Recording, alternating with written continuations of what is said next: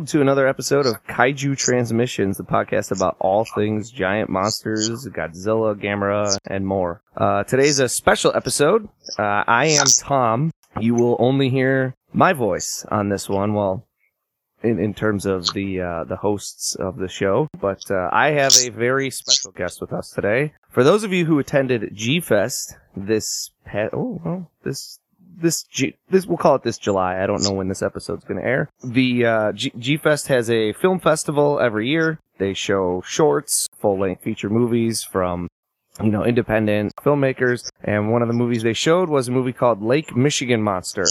Uh, and I have the director of Lake Michigan Monster today, Ryland Brickson Cole Tews. Uh, say hello to the people out there. Hello, people out there. Let's see. We're here to talk about Lake Michigan Monster. Now we're also gonna talk a little bit just about where he came from, and let me see if I can do a, a brief summary of uh, Lake Michigan Monster, and maybe I'll get Ryland's stamp of approval on it. For those of you who didn't get a chance to see it this weekend, so Lake Michigan Monster centers around Captain Seafield, a sea captain whose father is taken below the depths by a sea creature during a fishing trip nearly nearly a fathom off the shores of Lake Michigan. Uh, for those not well versed in antiquated measurements, a fathom is about six feet. Seafield, hell bent on revenge, gathers together a crew of mercenaries and briefs them on the situation at his well appointed home. Everyone is skeptical, but when they get a look at the dollar signs Seafield is paying them for their time and effort, they stick around. As the movie unfolds, we take a journey into discovery about Seafield's true identity, his family fortune, his father's fate, revenge, and the existence of the sea creature and all spooky ghost armies, and also animation, and also alcohol. Yes. Is that, is yeah. that about right? Yeah. Well, you know, it alcohol is necessary to make this movie to begin with. So yes, uh, the, the alcohol is always flowing either behind the scenes or right there on set. So, uh, but yeah, you pretty much yeah yeah that's that's pretty much it. I think you nailed it. Awesome. Can you just tell us tell us a little bit more about about yourself? Um, you know, kind of where you came from and and what got you into filmmaking. Uh, yes. Well, I hailed from uh, the Brew City itself, Milwaukee, Wisconsin. Um, and there I went uh, to high school, as most people do, and uh, I met up with uh, my frequent uh, collaborator, Mike Cheslik, who is actually a producer, visual effects, and editor on Lake Michigan Monster. Um, and from there, we started doing projects and stuff uh, in high school, and we continued that into uh, college and now beyond. And uh, we always kind of had the same sensibilities, and you know, uh, we always seemed to laugh at the same jokes. So we stuck together, and uh, and we attempted our first feature film with Lake Michigan Monster. Uh, I I moved out to L.A uh, about a year and a half ago. Um, but before I left, I was I said, you know what? I'm just going to attempt to make a damn movie, not a short, but a feature length monster movie, because I thought that was an actually that was an attainable thing I could do. And so um, we started rolling on it, and I cashed in all my favors with my friends and family. And the next thing you know, um, we kind of we kind of thought we had something here, and um, you know, uh, basically by the end of the movie, the thing had turned out better than I had ever even imagined. So, not that it's a work of art or anything, but um, you know, we're we're pretty proud of the movie. So, uh, yeah, it just took a lot of selflessness on the parts of my friends and family to come together and help me do this thing. And um, now we're just getting into film festivals all over the country. Um, we're going to be at uh, Fantasia Film Festival uh, next week. Um, so it's uh, it's really kind of uh, uh, kind of ballooned bigger than I had even uh, expected it to. So it's we're very we're very happy with the results. I've uh, I've seen it's it's gotten into quite a few festivals. That, that's pretty awesome. Um, going back just a second, um, you mentioned your short that that you did or your work that you did with uh, with with Mike Cheslik. Mm-hmm. I actually saw the one that you guys did in high school. Could you, could you just plug the name of that real quick? Because I, I think viewers who are interested in Lake Michigan Monster and you know maybe can't see it right now could get yeah. a good sense of your sensibilities from that. I thought it was hilarious. What was what was the name of it again? Are you referring to the Whitefish Bay High School promo video? Yes. Yeah, yeah. I think if you just type in Whitefish Bay High School promo, uh, that'll come up on YouTube. So, so you could either do that and get a, a sense of our sensibilities. Um, I mean, that's from you know ten years, eleven years ago. Um, Or- yeah, I mean, they still show it to this day. It's uh, it's it's kind of a relic in Whitefish Bay. But um, then, uh, but yeah, the the uh, trailer for the movie is also uh, on YouTube. It's just Lake Michigan Monster trailer. It's the first thing that pops up. So either way, uh, you know, the trailer is really great too. It's got a lot of uh, great quotes on there from from people, a lot of good reviews. So.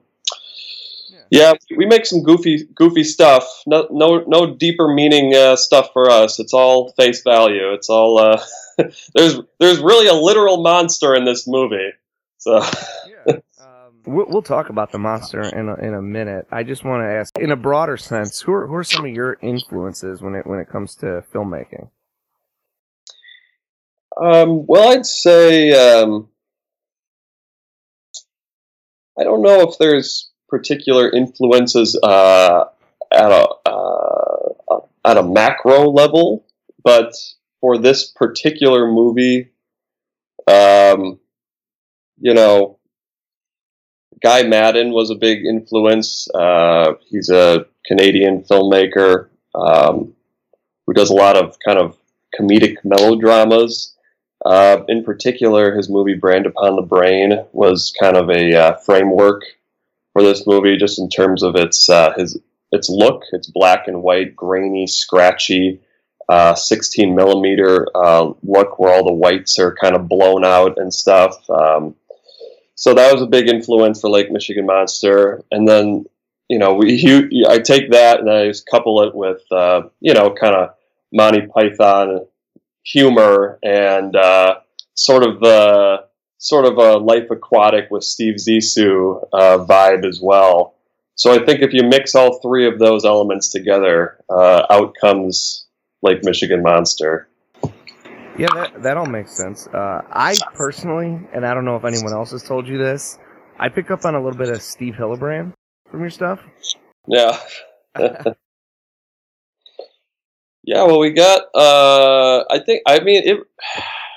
It might just be coincidence. Um, you know, just, just. I mean, you know, you, you can pick up on a, lot of different influences that you don't even know you're picking up on just through watching movies and throughout pop culture. I mean, I guess I could also just say like, oh, well, Sam Raimi, you know, is a big uh, influence. You know, just the Evil Dead movies.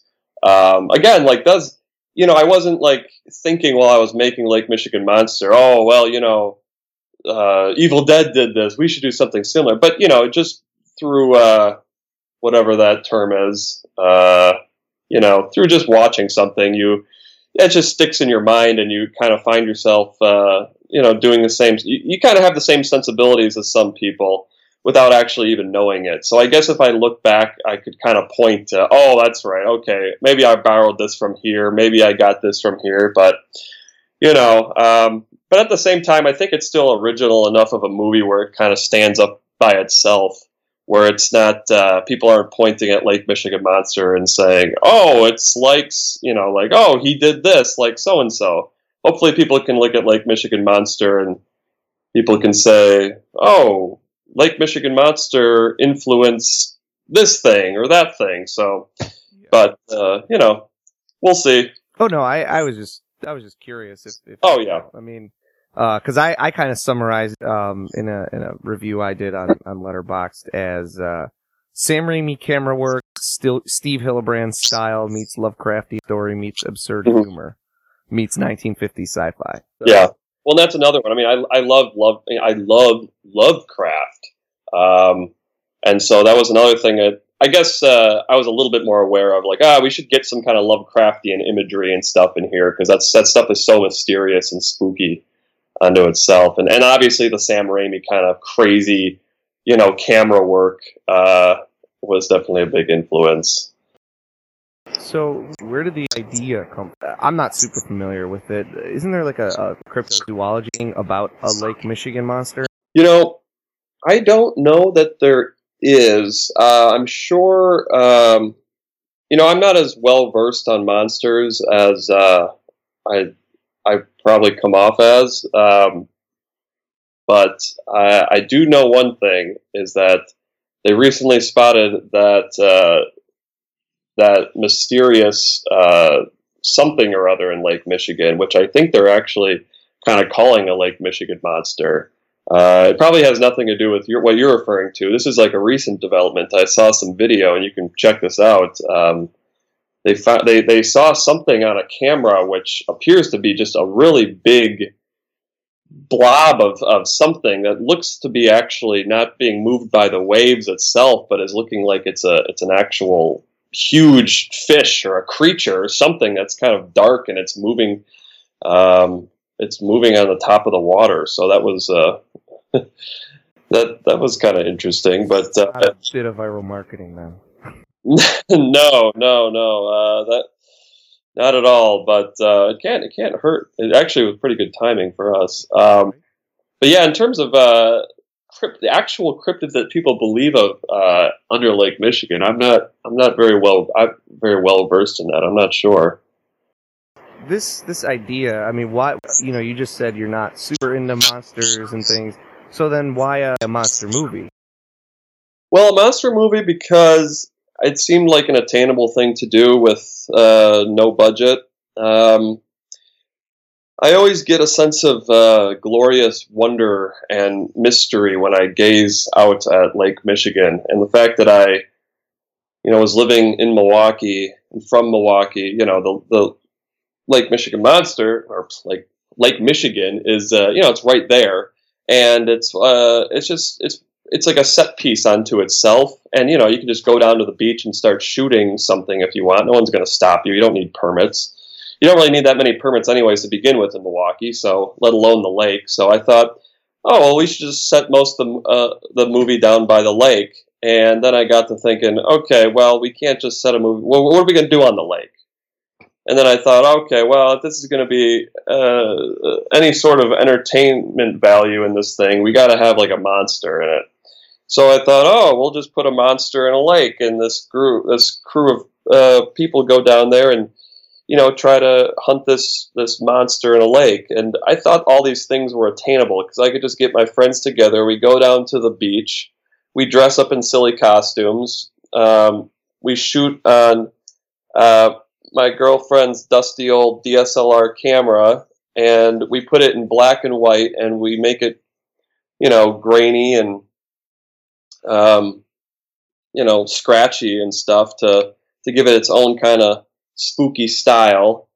And uh, because of all these elements, it, it, it, it didn't allow for a big old budget. And uh, you know, Mike Cheslik, again, the editor and visual effects guy, um, you know, he was able to complete over 300 effect shots for this movie because we were shooting it in a lo-fi style you know, if he had done all these effect shots, you know, if we were shooting on like a red camera, you know, or some really nice, you know, even if, even if we were shooting on a damn iPhone, you know, like in color, you know, I, he couldn't have been able to replicate uh, the quality of these uh, effect shots because the the camera would wouldn't allow for it. The effects would have had to be way better. A, a effect that would usually take about an hour would have taken him a day and so, because we were in this grainy black and white style, he was able to.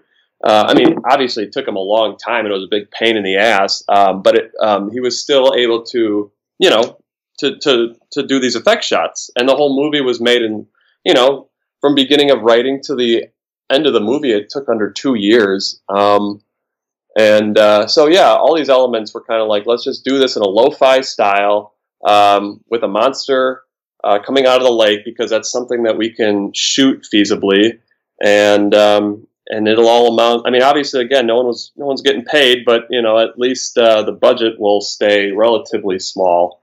And uh, yeah, I mean, and then and then. Uh, this sounds like it, sh- it should it should have turned out to be just a horrific experience, and the movie would be terrible. Um, but it actually turned out decent. So yeah, yeah. I if you could just you mentioned like it take it took two years from kind of inception of the idea until the movie was done. I wonder if you could break down that that timeline a, a, little bit more. You know, how many days of shooting you had, and and and and you know how many days of uh, or how many it took you to write it, that kind of that kind of stuff. Yeah. So um, let's see here. I think it, you know, it only took me like a month to write it, and um, gosh, let me think. Actual shooting days, um, probably like forty or so, forty or fifty. Maybe yeah, maybe that's too high. Um, but it was it really came down to me again just calling up my friends and saying, "Hey, do you work this Saturday?" You know, and them saying, "Yeah, you know, I I work at two o'clock in the afternoon." You know, so I'd say, "All right, well, we got to get this shot, or we got I got to get you down to the beach. We got to shoot this scene. Can you can you meet me there at eight a.m. and we'll get you out by like one?" So it was just a lot of coordinating that kind of stuff. So there weren't too many days. There were some for some of the, the bigger scenes where we would shoot kind of all day. Um, but it was more or less um, just picking up um, pieces of scenes and different shots and stuff um, for I'd say like 40 or 50 days of shooting. Um, and, um, you know, it, because of that, you know, I had to try to keep my beard relatively um, uh, accurate in uh, length and girth. Uh, it, it, varies a little bit, but not too bad. You know, your approach to, to scripting and humor. Uh, it seems like a you know, well, doesn't seem like just most comedies these days are highly improvised, right? You just you you let the actors use whatever comedic chemistry and timing they have to just find the jokes. Yeah. Uh, did did you have improvisational moments, or was this like more tightly scripted? Of course, there were some improv- improvisational moments, but for the most part, everything was very tightly scripted because you have to understand, you know, the the other people in the movie are just my friends, um, and so they don't act at all, and so I have to I had to give them lines or things to do, or else they wouldn't really know what to do. You know, they just they they're waiting for my direction, and so it really was um, a scripted thing. Uh, I'd say like ninety five percent of it was everything you see on screen is what was in the script, and uh, I think that's the way to go. Um, obviously, there's room for improvisation, definitely, but I think if you get into that game, then what you're doing is you're cutting to you're cutting together a scene with a lot of singles of people which is so boring and uncinematic. You have to take advantage of the medium of cinema. And um, I guess what that means is if you have a scene with three funny people and you're just saying, okay, well, uh, make something happen, be funny, you're a funny person, then the improv jokey, like the, the, the jokies, you know, just are, uh, it's a lot of cutting between uh, singles of these people and them reacting to each other without ever, hey, move around the room. At this point, I need to apologize to listeners of Kaiju Transmissions. My Skype recorder, which as I'm editing this episode, I already don't love and will be looking for a new one, crashed. I missed the remainder of Ryland's answer due to the technical error, but basically, he went on to talk at more length about how he perceives the camera as very important to the medium of visual filmmaking and visual storytelling. And if you are only using improv comedy to tell a story and tell a comedy, you're missing out on a very important part of movie making, which is using the benefits of the camera. He uh, went on to further discuss how important he thinks it is to have something that looks visually interesting, and he knew that with a smaller budgeted movie with less experienced actors, having a more dynamic camera would be very important to making his movie more interesting and appealing to viewers. Um, the interview picks back up after his answer to the question, and we didn't really lose anything else, just uh, more elaboration on that initial piece of the answer he gave. So, once again, apologies, and now back to the interview. Okay, so uh, we we just talked a little bit about uh, you know your your approach to scripting, your your comedy, and making it more more scripted, and and uh, if if we lost any of that uh, due to due to you know technical issues, uh, I apologize, but but Ryland was basically summarizing that you know. It, using the the medium of film to its fullest advantage. I know I'm a huge proponent of. I mean, that's that's the whole reason you're making a movie is hmm. to make a movie and not just you have a bunch of single shots of people being funny and making jokes and that's it. Um, and that's where I think a lot of comedies do get bogged down.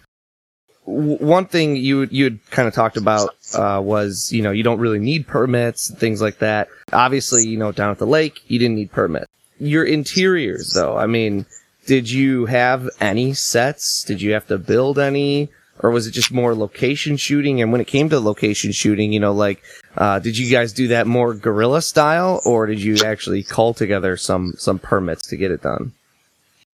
Well, um, a lot of it was set dressing, uh, for a lot of the interiors. So it was locations, um, that I knew I had access to.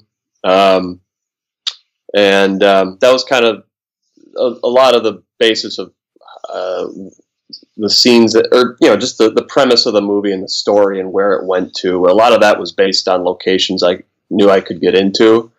Um, but yeah, so it was just a lot of set dressing and stuff for uh, things like that. Um, but then uh, in terms of you know shooting, um, you know, at uh, places that may or may not be uh, museums. Uh, you know, these places. Uh, look, it's twenty. What is it? Twenty nineteen, and uh, people are just used to cameras. Tom, you know, you walk into a place with a camera.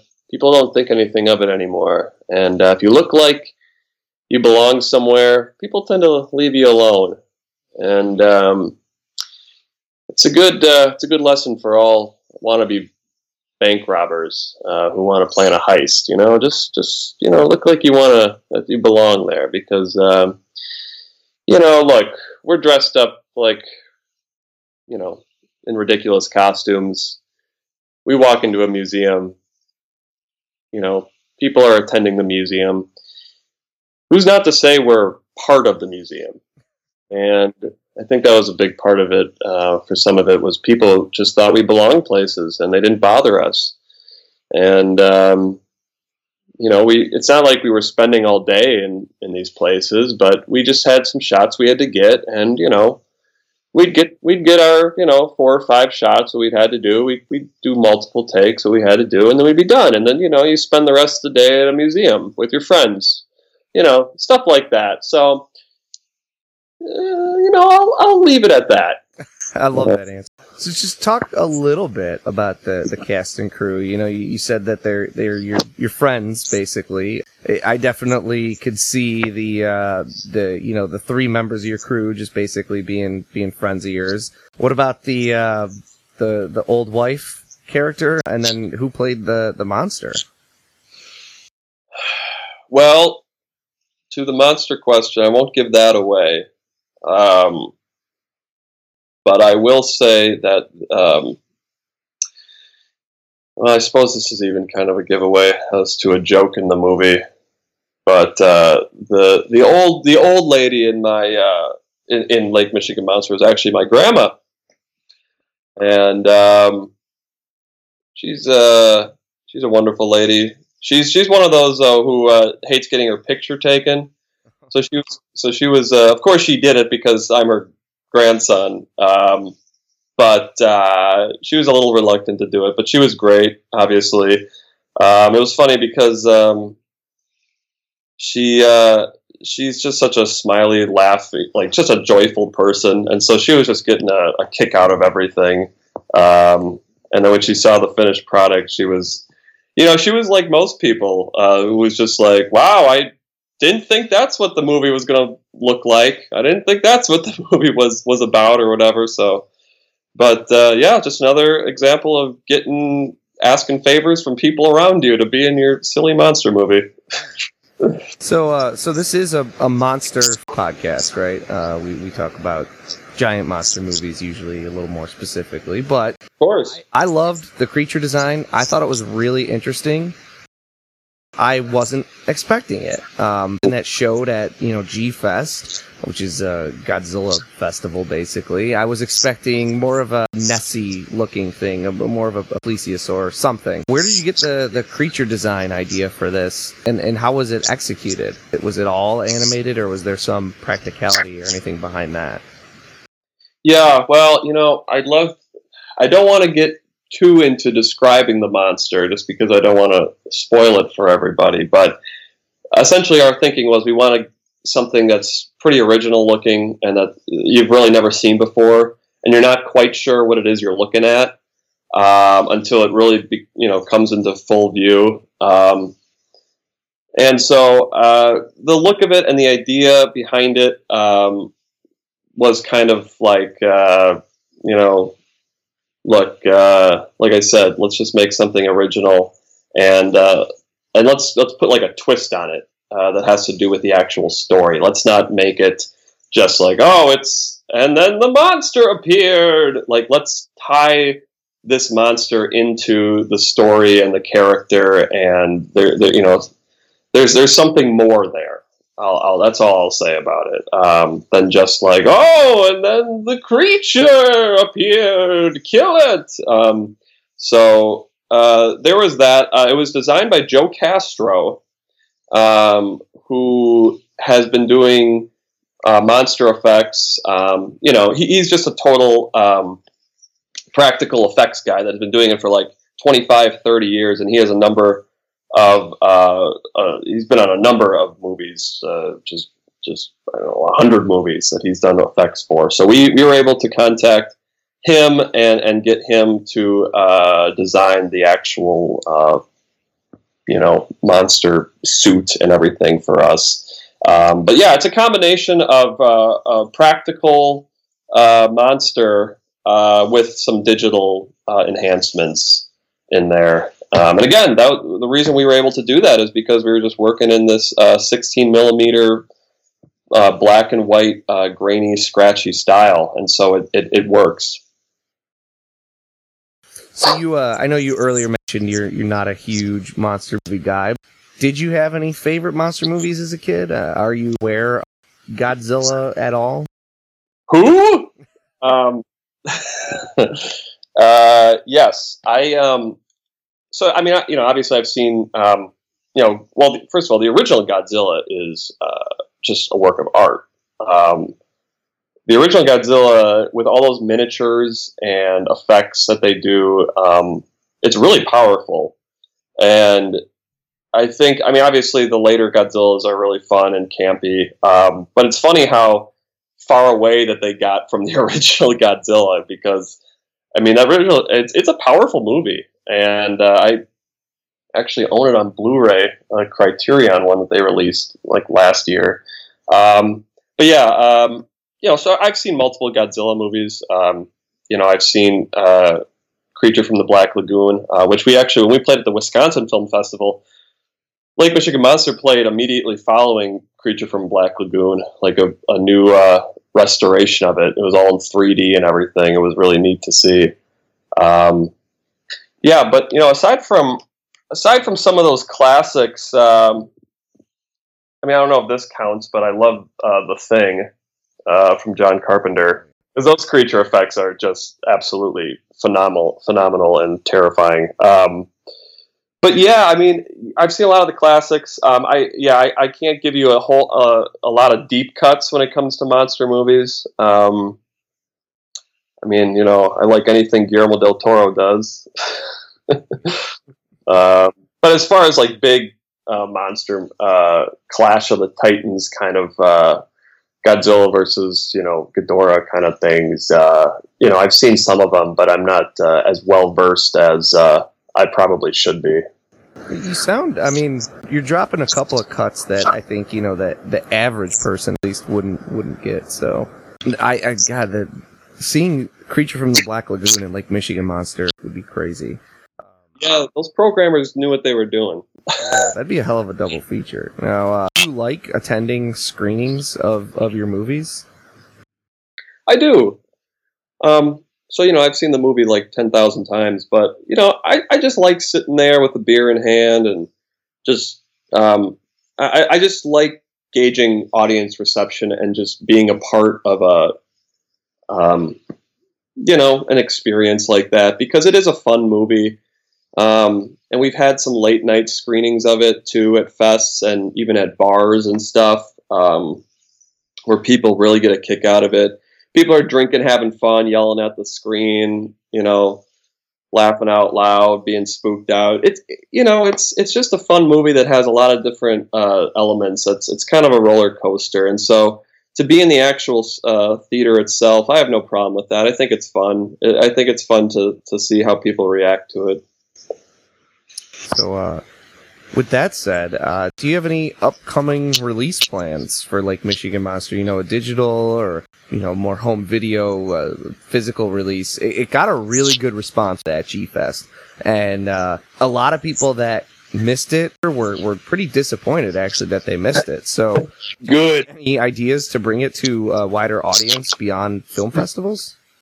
Yeah, uh, so we're gonna we're working on distribution right now. Um, but uh, hopefully by Chris around Christmas time, which would be perfect, or at least early 2020, it'll be out on streaming platforms uh, as well as Blu-ray and DVD.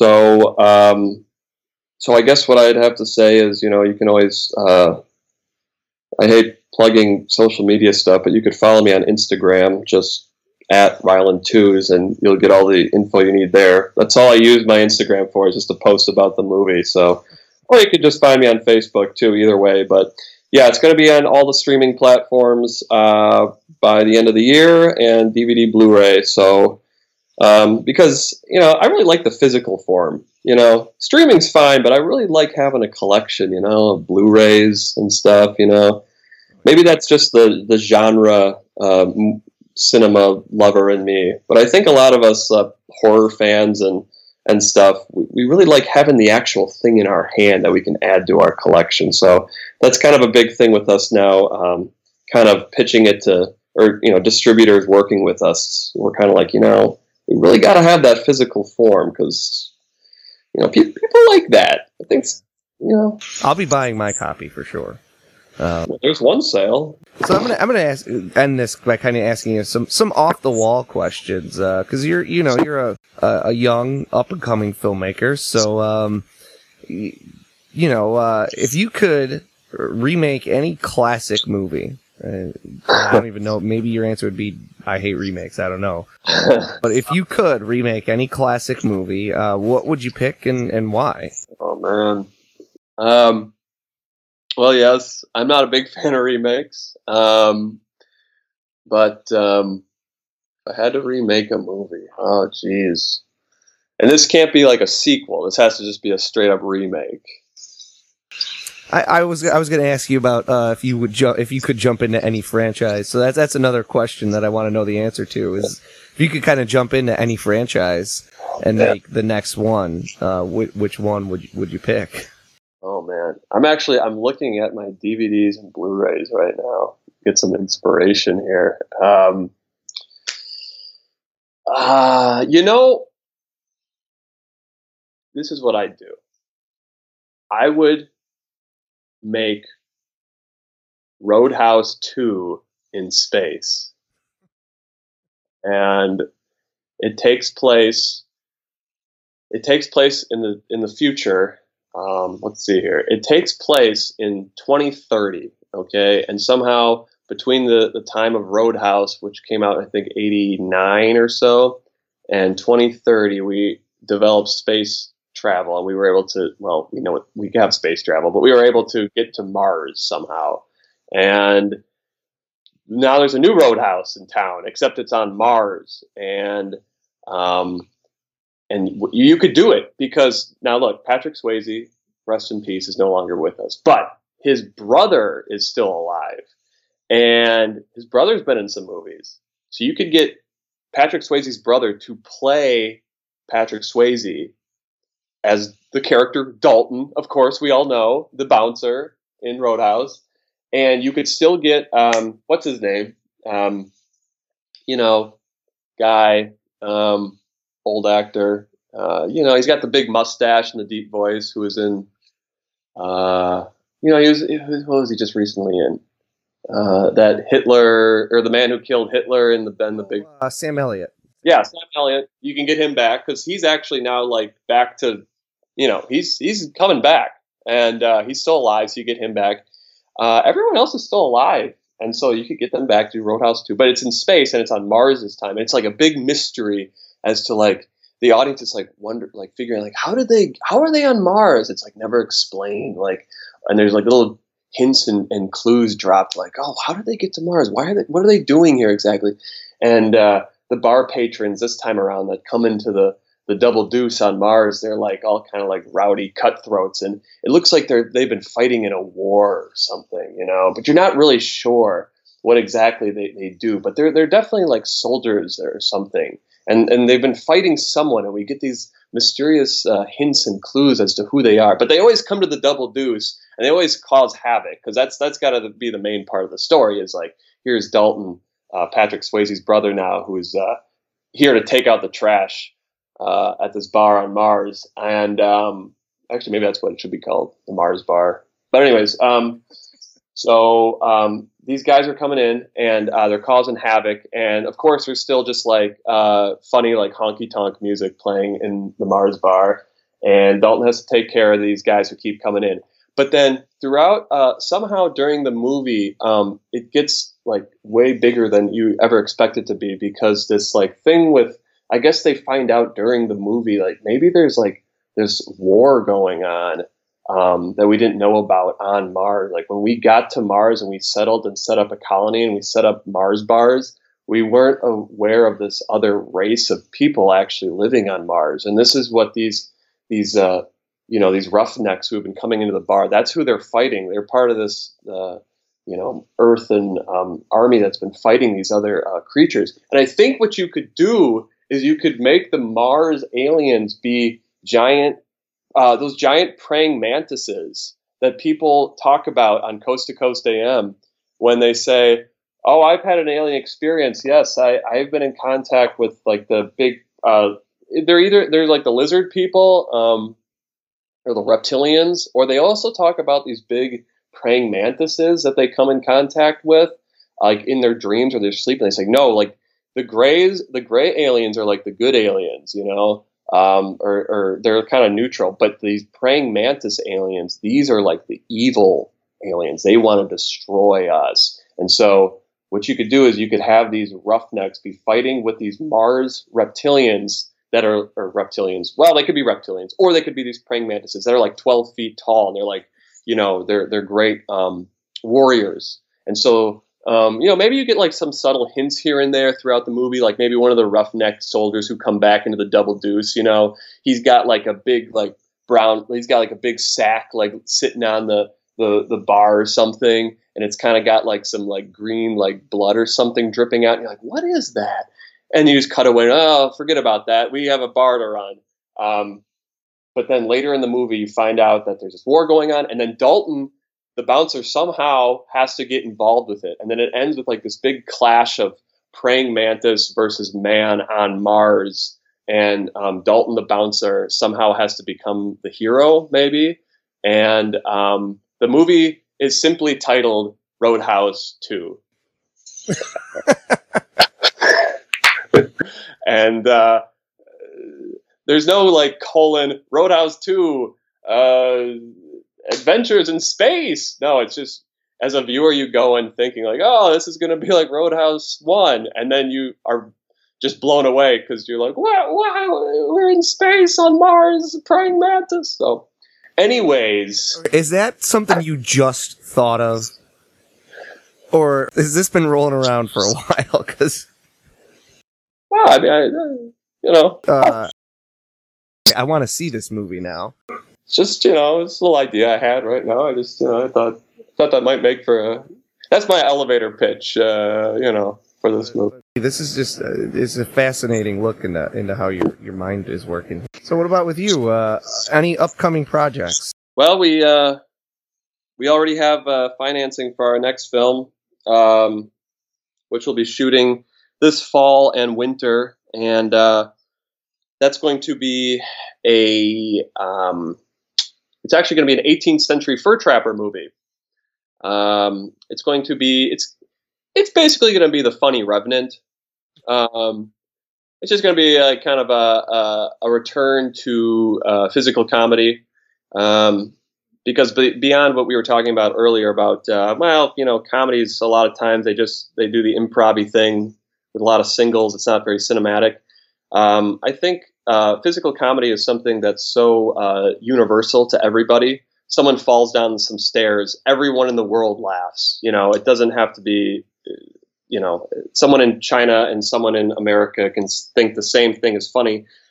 And i think I think uh, um, that's why like kung fu movies are so appealing to everybody because uh, it's not about the the story necessarily or what's being said, although some of them are you know very funny. Um, it's just this these uh, sight gags and um, physical uh, uh, comedy and and and humor that can come from just someone getting hurt simply or uh, a big, you know, funny gag-filled chase scene or whatever. And so we want to make um, an 18th century fur trapper movie that takes place in northern Wisconsin. Um, that's going to be shot, uh, you know, in the dead of winter up there. Uh, it's going to be a horrible nightmare of a shoot, but um, it's it's just going to be a lot of um, funny gag-based comedy and um, just just things that are universal. You know, like oh, uh, you know, find you know having a love interest and and and someone falling down something getting blown up someone who's cold i have to find shelter i need to make a fire isn't this awful i'm you know i'm so uh, miserable out here oh now i'm warm and cozy in my big fur coat you know like these simple um, you know just just it speaks every language uh, is what i'm trying to say and so we're going to be making that um, coming up here which will hopefully be finished uh, by you know like summer 2020, fall 2020, and then we'll we'll do another fest run all over again. So that one's not really a monster. There's no monster in that one, um, really. Um, but I, am sure that uh, all your listeners would still enjoy it. Oh, i am going to keep my eye out for, for for sure. One last question: Do you have any advice for any aspiring young filmmakers out there? Yeah, I think um, I think first of all, a big thing um, is if you can and you're like still young enough to do so, I think you should play sports because I think it has it, it really comes in handy later uh, when you're running a, a film shoot to and just making a movie in general. It helps to when the going gets tough. I think years of playing sports on sports teams, it's good to have that camaraderie with people and knowing what it takes to overcome adversity and obst- you know obstacles and knowing how to get along with people and stuff. I think a lot of people who get into making movies and stuff, they're very they're they're very uh, they're like art kids and so they've been very not like there's nothing wrong with that, but they're they're not as outgoing a lot of times, or like they just they don't do anything physical. It's a lot more of just um, stuff in their mind that they think up and they create, and then they think they can just go out and shoot a thing. And it's like, well, maybe, but I just think being able to um, work together with people um, and and knowing and and knowing how to deal with different personalities and stuff, and knowing how to tough something out or or let you know letting something you know kind of slide off your back and not worry too much about it. I think sports are, are a really good outlet to to um, kind of train yourself for that. Because then when you go into a movie shoot, it's kind of like going into battle, you know, or, or going into play a, a, a, game or something. It's it's all this prep work, and then to actually physically do it, it takes a lot out of you. And I think uh, having just being prepared um, from a younger age to know what that's like and can definitely help. And then aside from that, I just think uh, you know, you just just go out and shoot something. I know it's kind of cliche to say that, but you know, a lot of people are like waiting around, like, oh, if only I had this much money, if only I had this camera, if only someone would read my script, then I could make my big masterpiece. It's like, it doesn't work that way. You know, you there's a lot of trial and error. You have to just keep shooting and shooting and shooting and perfecting and crafting. And even if you don't think it looks that good, I mean, again, our movie doesn't look like Avatar, um, but people are still having a great time at it. Um, you can there are other ways to make movies um, and and and if if your movie from what don't just think like oh my vision oh my vision.